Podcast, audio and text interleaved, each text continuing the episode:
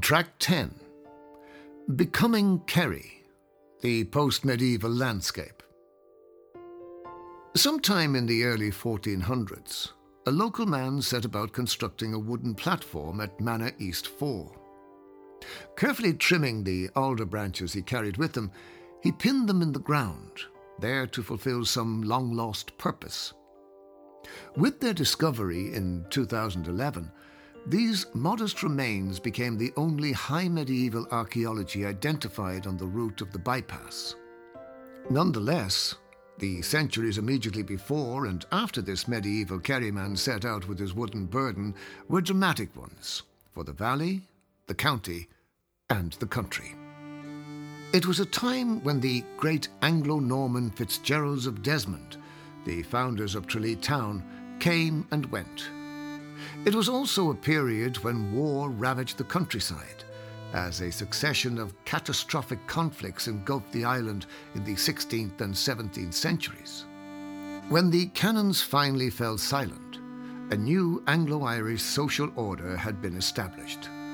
The changes they wrought on the landscape during the 18th and 19th centuries brought great advancements in infrastructure and land use. But for multitudes, they would also be a harbinger of famine, hardship, and sustained emigration. It was into this changing landscape that the mapmakers of the Ordnance Survey arrived in 1841.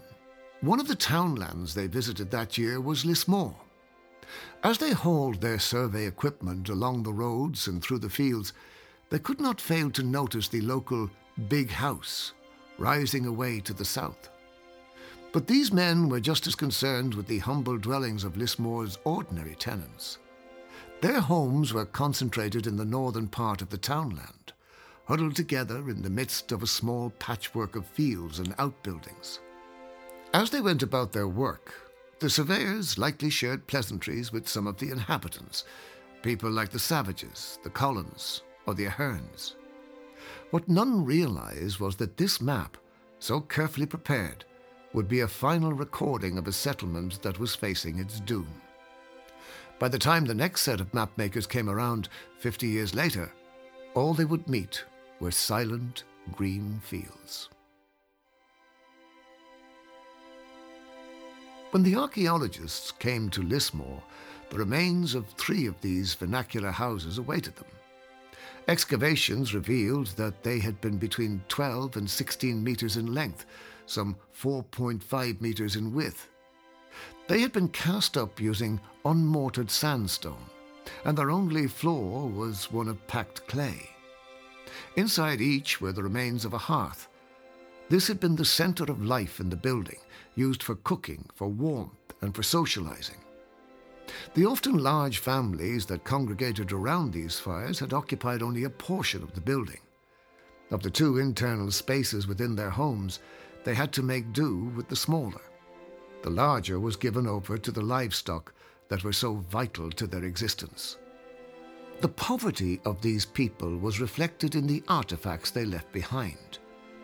Everything was utilitarian, durable but cheap creamware pottery, simple buttons and beads, a discarded whetstone. We can never know what became of these inhabitants, but ominously, the buildings went out of use in the decades that surrounded the Great Famine. Perhaps they were among the thousands of Kerry people who perished during that great calamity. Or perhaps they were more fortunate, surviving to build a new life elsewhere, far across the seas.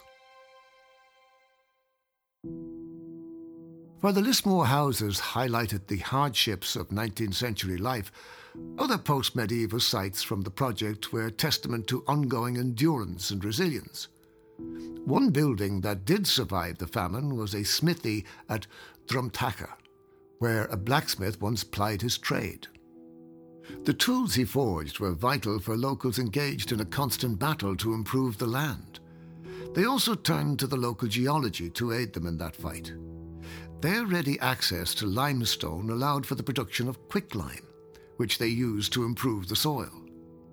No less than six lime kilns were discovered on the project. This was but one of a number of stratagems designed to improve their yields.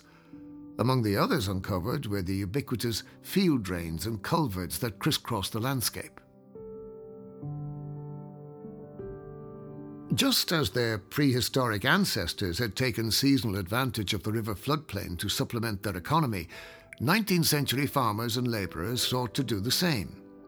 At Camp 1 and Camp 5, seasonal brick clamp kilns drew on clay from the floodplains to produce bricks for use both at home and for sale in Tralee. Across millennia of change, some things remain constant. In the Lee Valley, one of those constants has been the importance of the river and its floodplain. The archaeological excavations revealed how another constant, the agricultural tradition that has dominated Kerry for some 6,000 years, has simultaneously been the greatest driver of change. The excavations on the bypass have unravelled that story, told through the countless generations who impacted the valley. Each of them have contributed in their turn towards the creation of the landscape that surrounds us today.